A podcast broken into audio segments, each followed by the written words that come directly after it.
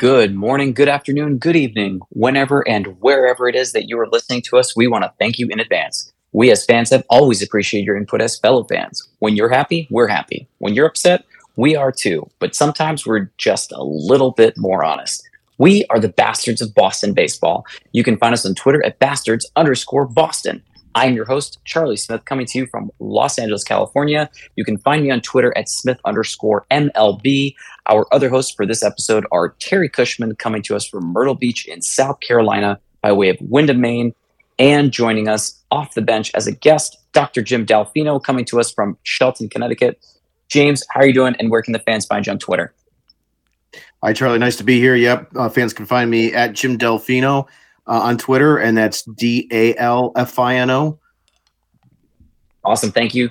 And uh, Terry, how are you doing? Where can the fans find you? I am doing splendid, and I can be found at Cushman MLB. I love this. I've been, you know, before we got to do this episode, I'm really, really looking forward to hot takes. Just there may be some fun ones that we're going to get to get jazzed up about. So, Terry, why don't you bat lead off here? Why don't you go first with our first hot take? My first one, okay. Um, so we'll we'll start off with a happy one.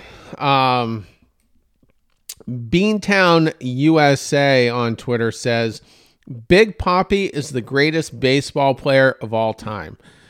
So obviously he's not better than Mickey Mantle. He's not better than Joe DiMaggio or Ted Williams or Barry Bonds if steroids is your thing.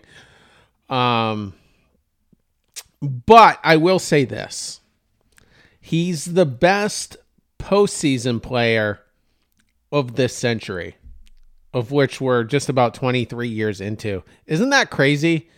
Like 10 years ago, like this century, you're like, well, there's not that big of a sample size. Now we're like a quarter of the way through the century, just about. It's like crazy. But you go back, I just I don't know. And the Red Sox have been in the postseason a ton, and and we've gone to the World Series four times, and we've won all four. So not as many other players has had necessarily as many opportunities as Big Poppy, but you go back to 2004, he had two epic walk-offs against the Yankees in the ALCS. They were both in extra innings. One I think was in the 13th inning, another was in the 14th inning two very emotional games in which our backs were against the wall. It ended up being the greatest comeback in the history of Major League Baseball in the playoffs. And so those two walk-offs were huge and that's kind of where the legend of of Big Poppy was born. And then you go to 2013 game 2 against the Tigers. You're down 6 to 2 late in the game. It was the 7th or 8th inning and he hits a grand slam off of Joaquin Benoit to tie the game. And the reason why that's so big is because if we're down two to nothing in that series, we're probably not coming back. We're losing it in five or six, basically. And we were very fortunate the next day to win a, a one nothing game thanks to a solo home run uh, by Mike Napoli.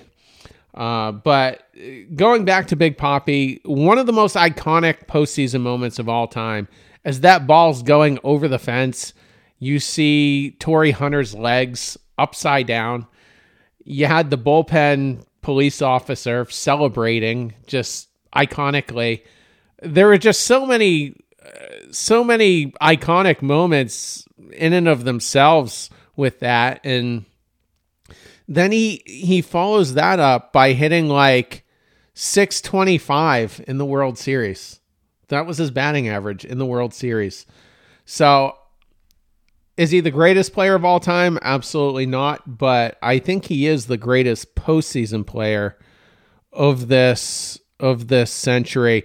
And I'll, I'll say this: Ted Williams is is the greatest Red Sox player of all time. But I think Big Poppy is the most important Red Sox player of all time. Jim, anything you want to yeah, I mean, what's not to like about David Ortiz, right? I mean, obviously the Twins gave up on him. Theo Epstein signed him with Jer- Jeremy Giambi to be part time. you know, um, and he just, you know, took the bull by the horns. Pedro Martinez said, "You got to sign this guy. Uh, he's something special. He can be something special." Um, you know, I- have been watching baseball for well over forty-five years. Um, I've never, in my ability to see, um, a, a, a, more a, a, more greater postseason uh, hitter or someone that just loved the spotlight and excelled as much as David Ortiz could.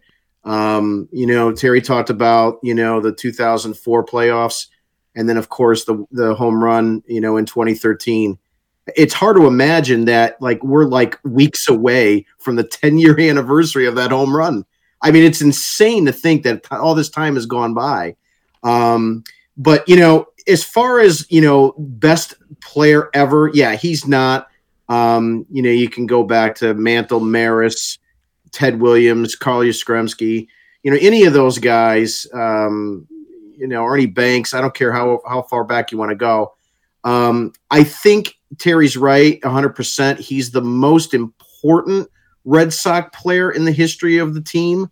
Um, and, and, and for that reason, I mean, granted, like in the prime, if you've got a runner on second late in a game, you're down by a run, maybe it's the bottom of the eighth, bottom of the ninth, whatever it might be. Who do you want up at bat? Right? I mean, do you you know that's that's a guy that's going to be at the top of your list uh, every single time. Yeah, I think uh, in the last 20 years, if you've been watching baseball since 2000 on, there's really only two or three guys that should come to your name. And if you're not counting steroids, David Ortiz, Albert Pujols. Those are really the only two names that I can think of that have been absolutely clout year in and year out. And one of them played for the Red Sox and was a part of multiple World Series titles, which we're forever thankful. So if you're only counting baseball for the last two to three decades, you can make a case for that being the best player of all time.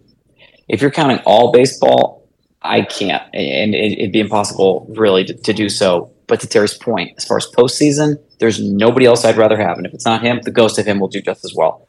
Uh, he's that good, and we're so lucky and so blessed to have him here.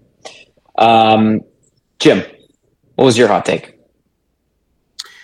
So my first hot take comes from Will Succeed, um, and he tweets the inability uh, for the Red Sox to do anything at the trade deadline doom this team yet again. Um, I think he's right on a lot of levels. Um, the last two years have been really a struggle at the trade deadline.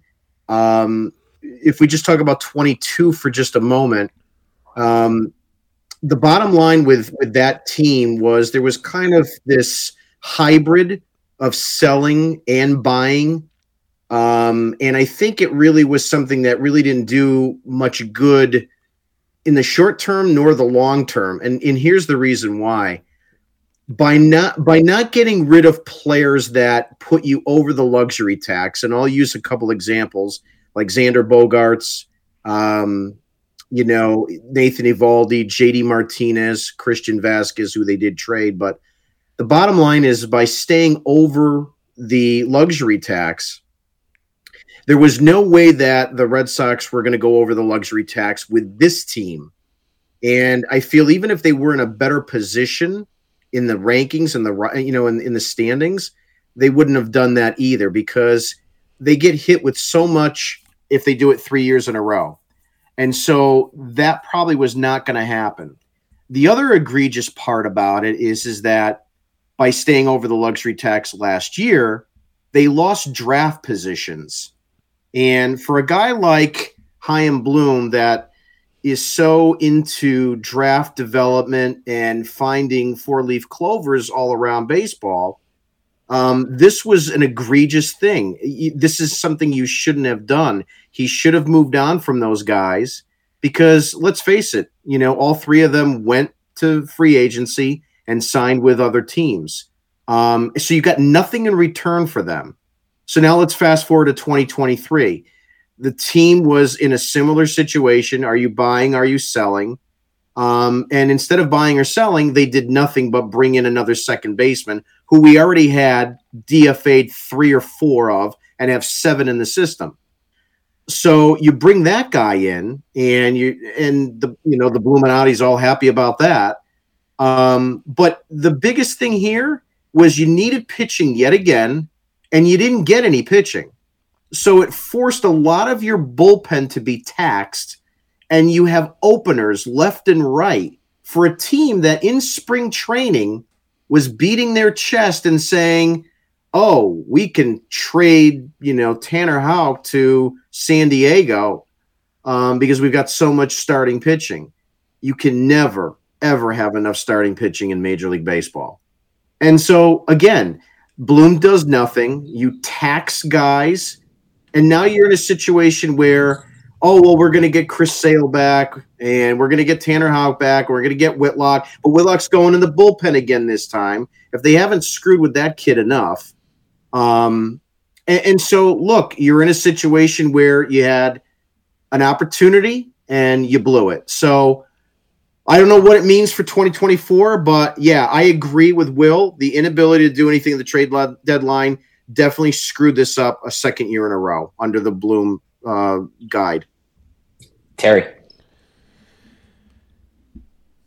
This is why I think Bloom is on the verge of getting fired because for the second year in a row, he couldn't do what he probably really wanted to do and if you trade James Paxton when he was rolling at that uh, one of the best pitchers in Major League Baseball for a couple of months, you trade him, you're getting a number six or seventh ranked prospect in another team's system.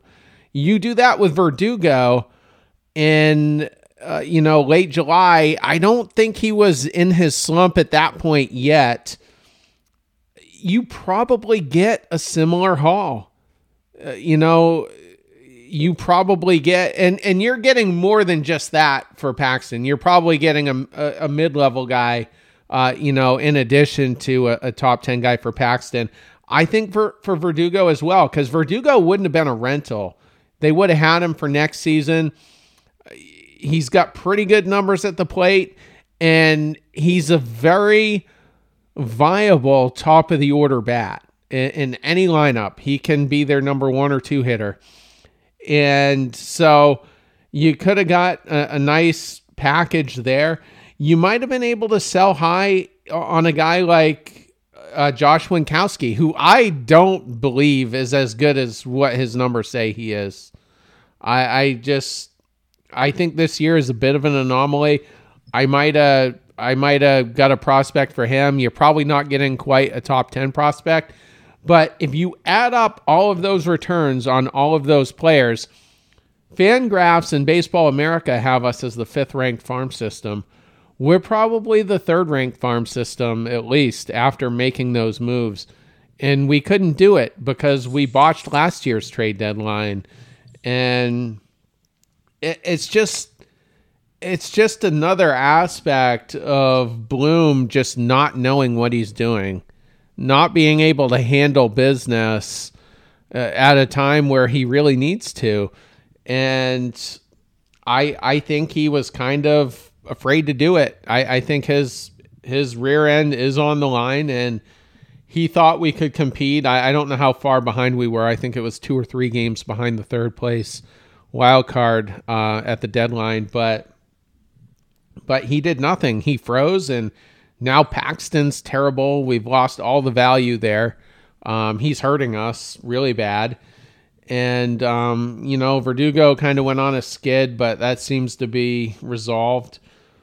But you, you just, standing pat was literally the worst thing you could do.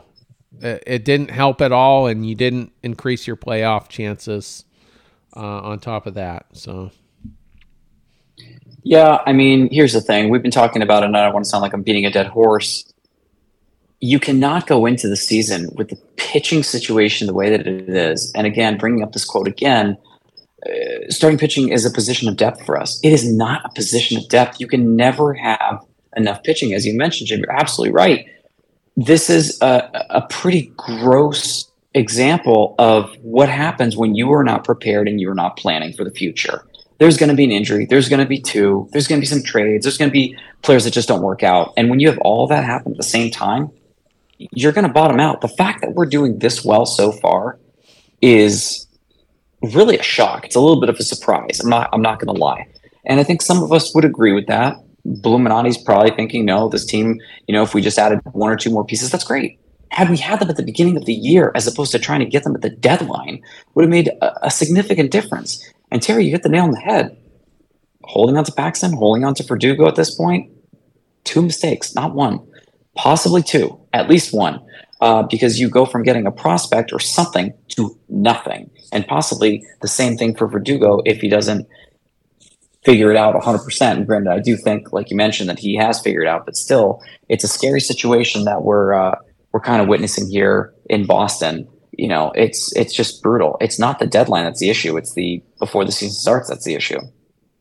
You're supposed to just fine tool and get a couple extra pieces at the deadline, not figure out what you're supposed to do for the season at the deadline. So it's I think it's kind of a, a backwards way of thinking about it, but still will succeed. Thank you for your uh, your point. Anything else you guys want to add? All right. Uh, my first one comes from JDS Bostonian. Cora will quit after the season. Um, if he doesn't quit, he's fired. I don't think that Bloom wants to see him anymore. I think that that fairy tale has ended. Uh, every manager, I've said this before as well, every manager signs a deal knowing that eventually one day they're going to get fired. The only way that that doesn't happen is if you retire, if you quit. And Alex Cora is going to probably be in that boat. He's going to be told either leave, retire, or you're fired. So I absolutely think, you know, not a hot take. I think that's a reality, especially after what we've witnessed in 2023 and 2022 as well. Things are just not going great for the Red Sox. And Alex Cora, even twice in a series, getting thrown out. He doesn't want to be there. You know, it's just a brutal reality of 2023 for not only the players but the manager as well. I don't think he's going to come back this year. Terry. Steadfastly, I don't think he or Bloom are coming back, but I could see Cora just saying, I want to go home to my kids. Like, I'm tired of this juggling act.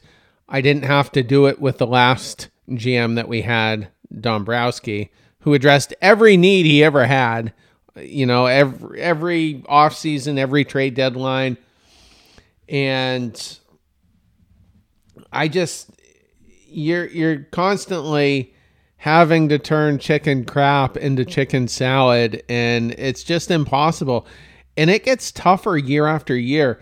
I mean, you look at 2021 a big reason we got that far into the postseason was because of Eduardo Rodriguez, because of Nathan Eovaldi, and a, a couple other guys that were of the Dombrowski era. As those guys have all gotten replaced, this team has just gotten far worse. And the the pitching has gotten less and less sustainable. So I don't I, I wouldn't be surprised at all if if Cora just needs to take a timeout. I mean, Boston's a pressure cooker. You look at the team we just faced, Kansas City. Do you think Matt Quatraro is under nearly as much pressure on a daily, if not hourly basis as Alex Cora? I I don't think that he is. So wouldn't surprise me at all if he just bows out at the end of the year. Go ahead, Jim. Jim. So, as far as Alex Cora is concerned, um, will he quit after the season? I don't think he's going to quit. There could be the possibility of him giving ownership an ultimatum.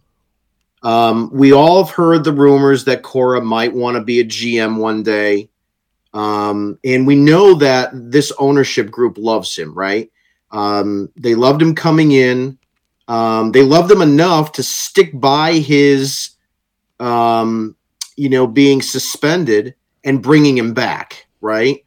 Um, so there's definitely a great relationship there with Cora and ownership. Um, the question becomes, you know, it, it, you're drawing straws between Cora and Bloom. Obviously, this relationship isn't working. Cora is the type of manager that you want when you are ready to win a title. I don't think he's a guy that wants to be in a rebuild, and that's exactly what he's been involved with for two seasons now.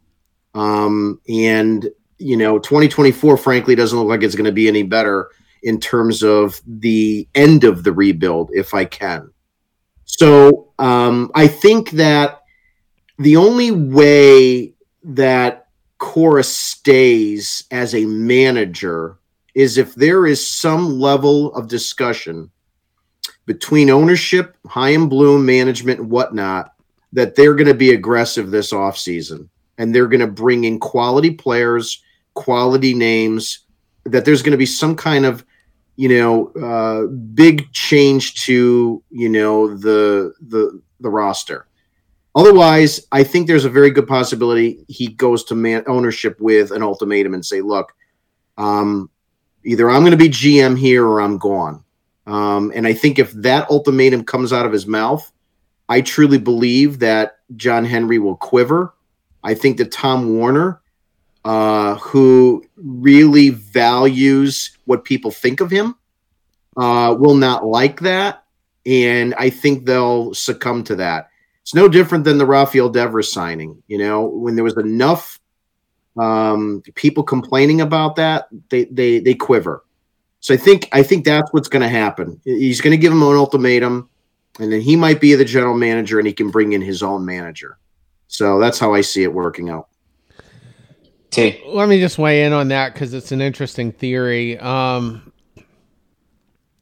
I, I don't know if he would be a good GM or not. He might be, but I don't want to be the guinea pigs and whether he is or he isn't at this point. I just think we've been through so much the last, uh, you know, three or four years. I just kind of rather go the conventional route with a guy who has played a huge role in, in already building a roster.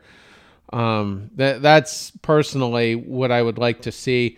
Let me just kind of backstep a second as well, just in terms of him managing and possibly stepping down. Let me just ask you guys this.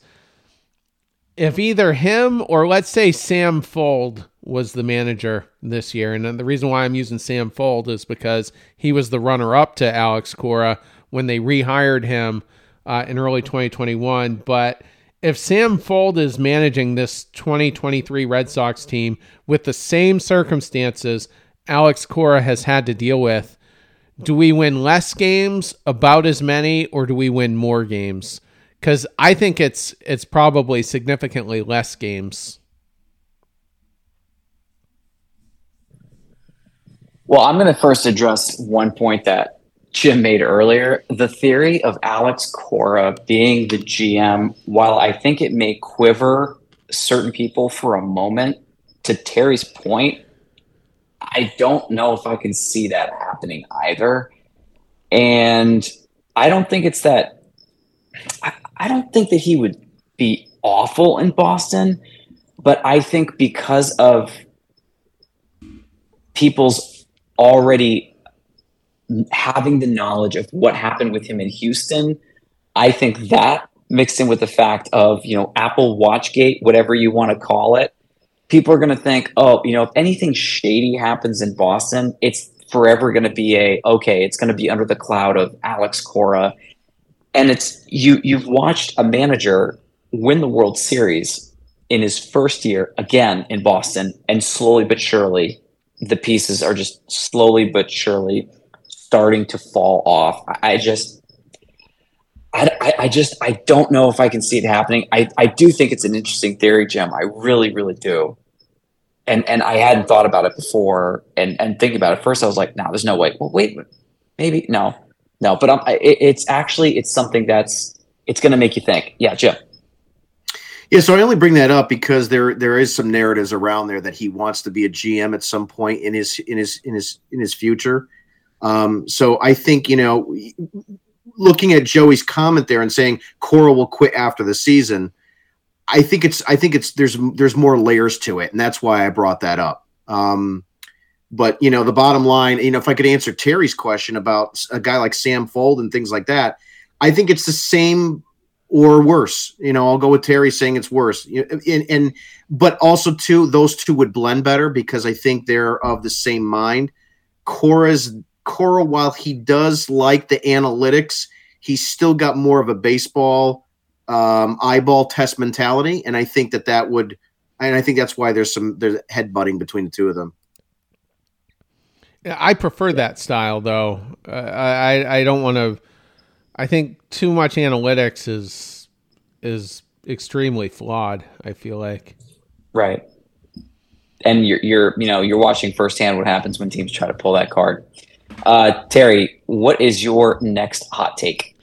My next hot take, um, bear with me, comes from Greg Latham. I think he pronounces it.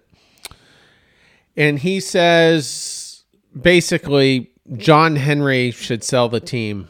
Thanks. And uh, so responding to that, um, you're you're seeing more and more of that as the frustration boils over. I mean, you go back to the last World Series, that was 2018. So when that ended, I mean, how disappointing would it be to you if I said you're only going to make the playoffs one time in the next five years? That would be gross. Coming off of the greatest season of all time, uh, you know, as far as wins, and then following it up with a World Series. Uh, so there's a lot of frustration with the Red Sox right now, and but on the other hand, they have given us four championships, and I know we didn't sign Mookie, and I don't know if that will ever be solved. What really happened? You know, I think Dave Dombrowski, like I said in a recent episode, if if one of the beat writers could just go have a conversation with him, I think he would give us the real truth. But um, but aside from the Mookie thing, I think we're all over the Bogaerts thing right now. They're they're starting to call him uh, Xander Hosmer out in uh, San Diego. Um, I I think ownership's been good. You know, our payroll is always one of the highest. Um, we've we've had really we've had really good farm systems over the years. I mean, we've had a, a, you know a fair amount of homegrown talent, at least from the offensive side, not so much the pitching side. But um, so I think compared to so many other owners, it, it could be worse. And I wouldn't want a Steve Cohen type owner. I don't think I. It's so hard to buy a World Series. Even the, the Yankees were really the last team to do it in 2009 and they've tried to do it a bunch of times since, and it hasn't worked. So I I think I'd be a little uncomfortable if if we had new owners, but I think the problem here is there's always been an identity crisis. Like ideally, I, I think Theo Epstein wouldn't have left in you know what was it after 2011 and we would have had we would have brought in smart you know, assistant GMs to to adapt, you know, over time like so many other front offices have.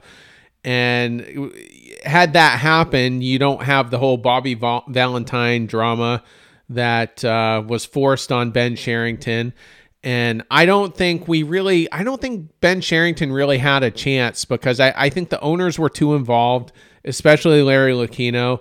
I think Bill James had too big of a voice uh, behind the scenes, and I don't think we really got to see what what Ben Cherington could have done.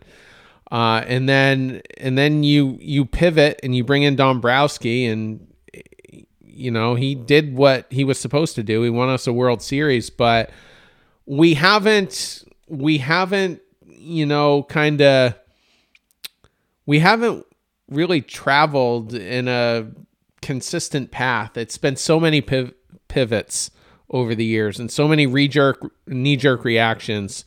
And so and I as many World Series as we've won, we've finished last a ton of times. I mean, last decade we finished last 3 times and we didn't make the playoffs two other times in addition to that despite not finishing last because you had the epic collapse in, in 2011 and then the year Dombrowski got fired, we had 84, 85 wins, something like that. But I, hopefully, the next GM is is com- uh, you know competent and someone that's going to be around for a while and hopefully the as the baton gets passed from GM to GM hopefully over the next couple of decades that you know it'll it'll be from an organization that's that's very streamlined and um you know not constantly pivoting like I said so I, I don't think I, I don't want to see new owners. I guess to wrap up my take on it. Uh, Jim. Yeah, I mean, look, people are frustrated, right? You know, you've got uh, a general manager that a lot of people don't like. Um, they don't know what his direction is. Um, they don't know what he's capable of doing. And, and so as a result of that, you know, you start getting involved with John Henry and ownership, and you know, when when things go wrong, it's always well, sell the team, you know, move on, blow it up. It's all those answers. Um, and you know, when you start thinking critically, that's not necessarily the case or the best thing to do. I, I mean, for a guy, and I'm saying guy when I say John Henry, but this ownership group, for a guy that you know won four championships. It's amazing and astonishing to see the amount of negativity and hatred that he has. Um, and I think a lot of it has to do with the roller coaster that's been the Red Sox for 20 years now. You know, win a championship, finish in last, win a championship, finish in last. I mean, that seems to be, you know, the Red Sox in a nutshell for 20 years now. Um, and I think what's got a lot of people upset is the inability to be more consistent. We need to be more like the Dodgers. We need to be more like the Braves. Have that consistency. The problem is, is that you know the Red Sox are the smartest team in the room, and they think they've always nailed the next big way to handle um, how to construct a roster. Right in 2013, you know, Ben Cherington brought in some B style players like Mike Napoli, Shane Victorino, Mike Carp, Jonny Gomes, and things like that. Um, they weren't stud players. They weren't, you know, Ronald Acuna Jr. type players. They were average blue collar baseball players. Um, but the mentality was there. Um, I remember in spring training, Jonny Gomes is stretching, you know, on the ground, and they said to him, "What's your goal for this year?" And he said, "Win a World Series." The mentality was there from the beginning. So they won the World Series in 2013, and then the Red Sox say, "Hey, we figured out a new thing. We'll just get B-style players," and that didn't work too well moving forward. So then they started spending money again. Let's get Hanley Ramirez. Let's get Pablo Sandoval, and then that backfired. So it's been this roller coaster up and down with them. Um, I don't want new ownership, but what I would like is for ownership to show a little bit more involvement than they have the last few years. You never see John Henry ever. He's never giving in in interviews. He's never talking to the fans. Um, and I think that's what the fans maybe want. They want that accountability and they're not getting that accountability from ownership. Larry Lucchino got a lot of crap, you know, and he was a hard nosed guy, but when he was running the Red Sox, I think you saw a different dynamic. I know we won in 2018.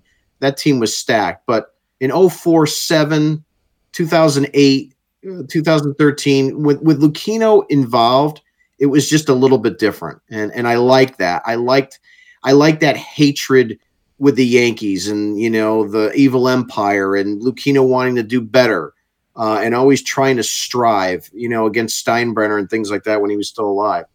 So I just think if there was a little bit more accountability from Henry and Werner, a little bit more talking points. Sam Kennedy, he's too vanilla for me. Um, and I know they throw him out there to, you know, say what he needs to say and say all the right things, like when Chris Sale comes and says he doesn't do well and you know, we're going to be good. We're going to do this. And they don't do it. They need to be more accountability. keep John Henry, just be more accountable. I understand why fans are getting upset, and here's the thing: what it comes down to is the fact that the Red Sox are, you know, back, you know, not back to back, but winning two World Series in four years. Then there was a little bit of a dry spell, then two and five. And so it becomes that question of, okay, cool. How do you stay consistent? Jim, you talked about a little bit of the, okay, we're going to go after top tier talent. We're going to start winning. Okay. We don't have to necessarily go for A list guys. We can get some like small pieces and fill in the gaps and then win a World Series. That's fine. That works. Sometimes, not every time. The Los Angeles Dodgers have way overspent and they've only won one World Series. And the World Series that they won was the one that I actually don't count the Astros winning. I don't count 2020 because I think that was a BS year. Dodgers fans will disagree with me. I don't care. That's my take. You guys can disagree all you want. But then John Henry started exploring and buying different teams. You saw Liverpool get bought. You saw the Pittsburgh Penguins get bought. You're seeing all these these bits of, of money getting spent and, and allocated to different organizations, different sports. And I get it from a business standpoint. You're trying to get your foot wet in a bunch of different ponds. The problem is, I understand why fans are getting upset you're dumping a boatload of money into Liverpool FC. You're bu- you're dumping a bunch of money into Pittsburgh. What about Boston? This is supposed to be your, your crown jewel. Boston is a crown jewel as far as Major League Baseball and sports are concerned. This should be the sport that you're spending a lot of money in. It doesn't make sense that fans are being required, essentially, if they want to go see the Red Sox, to spend stupid amounts of money to go see an inferior product. And that's why I think if you're not gonna, you know, it's it's hard for me to say, yeah, I'm gonna spend a lot of money to go to Fenway Park because I think there's a pretty good chance we might not win that game, and I don't want to spend 150 bucks or 200 dollars for two seats, you know, a couple of beers, a couple of burgers, or whatever you want to get, dogs, parking, all that crazy thing. It's just it's madness. So I understand why fans are upset. Uh, I would just, you know, I, I wish they could spend a little bit more money, get a better product, and then that way it would at least seem somewhat sufficient because now we're we're trying to play like a top tier team by spending middle money. It just doesn't work. It's all it's not Red Sox baseball. That's take just real quick. I want to point something out here. Um, you guys know the infamous story where um, Epstein and and Lucchino weren't getting along, so Epstein essentially quits, leaves Fenway Park in a gorilla suit, so he's not recognized. Um, the interesting thing about that was he refused to trade Hanley Ramirez. He didn't want to trade him at all. And as soon as he left, the two um, they they appointed basically two people to take over for him. I forget who they were. I forget their names. But they essentially traded Hanley Ramirez to the Marlins for Josh Beckett and Mike Lowell. And then fast forward just for a second before I go back to it to Chaim Bloom, who seemed obsessed with getting rid of all the Dombrowski guys, as many as he could, so he could get his own team in here, his own guys. I really think he didn't even want to extend Devers. I think it was kind of forced on him. I, I think I think Chaim possibly thought he could get away with moving on from Devers, but go back to that Theo situation real quick. He comes back to the Red Sox. Hanley's been traded. He gets Beckett Lowell. And what does he do a few years later? He extends those guys to semi long term deals. So there was no there was no bitterness after the fact and i was a big josh beckett guy probably bigger than most people i just i really liked him and i think universally we all love mike lowell but um, that's just one of the things i kind of loved about epstein and one of the things i kind of kind of hate about Chaim Bloom. And going back to Cherington real quick, I, I and I'm only speculating here, but I don't think he stood up to Lucchino the same way Epstein did. I think Epstein got his way more often, and Cherington just didn't have that luxury. He had Bobby Valentine forced on him. He had Bill James type stuff crammed down his throat, and uh, you know, he wasn't allowed to go get Max Scherzer like a big market team probably should have and all that. So I didn't think we'd get that deep, but I just wanted to point all we did. Out. Yeah, we did get really deep on it, which is which is fine. It's good. It was a good one. It's a good take. Uh, Jim, what's your next hot take? So my uh, second hot take um, was from Noah. No, yeah, Noah, Noah underscore RS3. Um, and he simply states Duvall should stay. Um, so I, I think you know Adam Duvall. Let's let's kind of like you know back up a little bit here. Um, was hurt last year. Um, has Gold Glove caliber, you know, corner outfield abilities. Um, signed here as a right-handed power bat.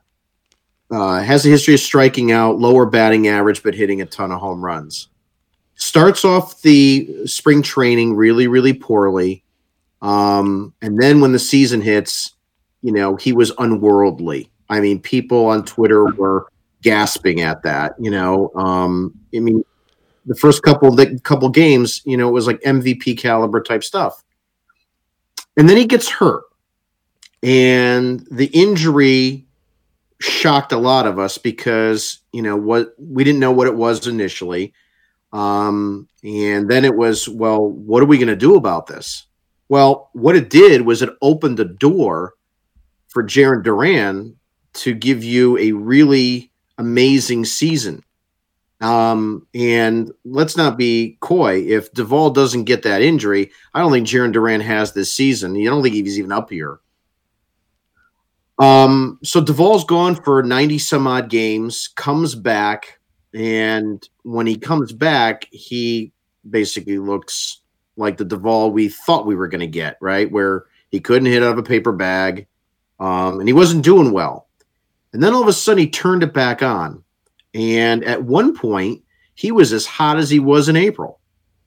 Um, and now he's up to 19 home runs. Uh, he has a decent batting average, and he's a right handed power bat. So he is a free agent, obviously, at the end of the season. It was a one year deal. Uh, but the Red Sox are going to need right handed power. Um, we don't know if Justin Turner is going to opt in on his on his player option. Um, and you know, we talked earlier about Trevor Story. I don't see a lot coming out of him from right-handed power. So yeah, we are going to need that. The problem is, is that we've got an outfield of Yoshida left-handed, Duran maybe in center left-handed, and Verdugo in right field. And obviously, um, guys like Ref, Rob Refsnyder are still on the team and signed to an extension. So I think, you know, if they could go ahead and move Verdugo, um, I would definitely re-sign Duvall. Uh, maybe another one-year deal with a with a club option. I think he is going to be 35, so you want to take that into consideration. Maybe a one-year deal with a club option, or just a straight one-year deal.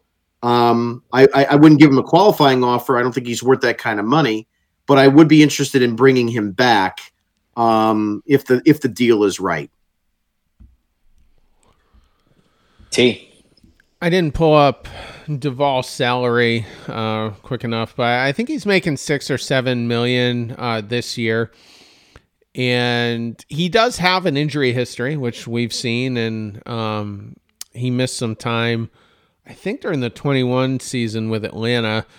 But um, I think the easiest path to bringing him back is just overpay him a little bit for the one year. You know, if he's getting six or seven this year, give him give him nine or ten million next year. And if he likes playing in Boston enough, he probably takes the deal rather than try to, you know, test the market for a two year deal and then possibly not get it and then possibly get less money than the nine or ten million I just mentioned. But like Jim says, you're you're lefty heavy you're extremely lefty heavy. Um, Yoshida, Duran, Verdugo, and Abreu, all lefties. Rob Refsnyder is your only other right-handed bat out in the outfield. And I thought it was good that they signed Refsnyder to a one-year extension beyond this year. But now that I'm seeing these kids, I'm like, wow, you know, why did they even need to do that? You know, I, I mean, we didn't get to see much of Abreu this series he's really interesting to me. That dude can rifle the ball, and his plate discipline looks really good from from what I can tell. So they're gonna have to they're gonna have to solve this, and you're gonna have Casas and Devers in the lineup just about every day. So that's two lefties in the infield that are are going to be in there. So I, I think I I definitely would probably sign Duvall to a to a one year deal if he would agree to it, and then move on from um, probably Verdugo. And why not? Because you can get a decent prospect for him, or like I said, maybe a mid level pitcher if you add one one other person in there with him. And one other thing that could solve the Yoshida thing, if Turner doesn't come back, and he might not, then Yoshida could be your DH most of the time and that at least it doesn't necessarily solve your lefty problem, but it, it gives your outfield a much clearer picture. Um, so I mean, Turner's a hard guy to replace, though, so we'll see. Well, going after you when you have a hot take is also uh, pretty hard too. So you already kind of hit up on the fact that you know Duvall ends up coming back for you know nine million, 10 million at the most. I'd say yes. Uh, you've already seen what he can do through not even half a season, and he's cracking 19 homers, 51 RBI. So the ability to be that 35 to 40 home run guy is there. I'm curious to see if he can do it one more time, maybe 35. Even if we get something close, if we get something in that 25, 30, 90 range, that's still pretty good output until we have a little bit more reinforcement from uh, some of our prospects that are coming up. Between the outfielders that are going to net you the biggest package, it's Verdugo or Duran. And if people really want to shell one, they'd probably rather get rid of Verdugo than Duran um, because Duran's going to be a possible future outfielder for the next how knows you know who knows how many years. Um, originally, I wasn't really keen on the idea of having Duvall come back, and then Duvall within the last couple weeks has been able to really have that that wrist injury not look like a problem because the month of August, this is somebody in the second half had seven home runs uh, from the I believe it was the, the 20th on. You're talking about 10 games, seven home runs. So now the home run, you know, ability is back. He had a streak of a home run in four straight games and a, a home run in three straight games with a couple in between. We'll just call them days off. The power is there. We've already talked about the fact that we got too many left-handers there. Why waste time? Don't work harder, work smarter. Get the guy for 9 million, 10 million, get him to come back, figure out the pitching situation. I think that's a huge step in the right direction. Uh, my hot take, and this is adorable. This is coming to us from Evan Golbuski. Not sure if I'm saying your name right, but I don't really care given the fact that you don't really know how to dress you guys shouldn't have a podcast. So the first thing that came to my mind was let me try to do like a little deep digging here. So I go to the profile photo first. You literally look like you're wearing five year old shorts. Either that or you're wearing your girlfriend's shorts and she's probably calling she wants them back. But you just, you look foolish beyond all recognition. So your words don't really carry too much water with me. I'm leaving it at that. Terry, anything you want to add? Um, I just need to get a good look at the shorts myself. So Evan G. Yeah, I'm pretty sure he bought him at Baby Gap. Yeah, he uh, his bio pretty uh, nondescript. So just kind of scrolling down here, just to see if I I don't know. What a waste! Yeah, what a waste. Usually the just people that come at us have um, you know, pretty pretty weird stuff. But I mean, this is a zero. Yeah, we're on a good day, on a really good day. We we're the number two podcast in the Red Sox market. Um, there's a couple that are somewhat competitive with us, but we're doing thirty thousand plus downloads a month. So I think literally thousands of people would be pretty sad if we didn't uh, do a podcast a couple times a week. So We'll just leave it at that. Jim, anything you want to add to this poll? Yeah, I mean, first of all, I don't know why you guys are even giving him the recognition. That's number one. uh, n- num- yeah, so that that that's the first problem. The second problem is is that when this knucklehead goes ahead and gets his own podcast and gets thirty thousand downloads a month, then we can make a judgment call. But until then, see you later. Yeah, yeah, that's it's one of those. I don't think there's any anything else to add after that. So, with all that, that's going to wrap it for all of us here tonight. We want to thank all of our loyal listeners and our first time listeners as well. We appreciate all of you. Have a great night. Take care.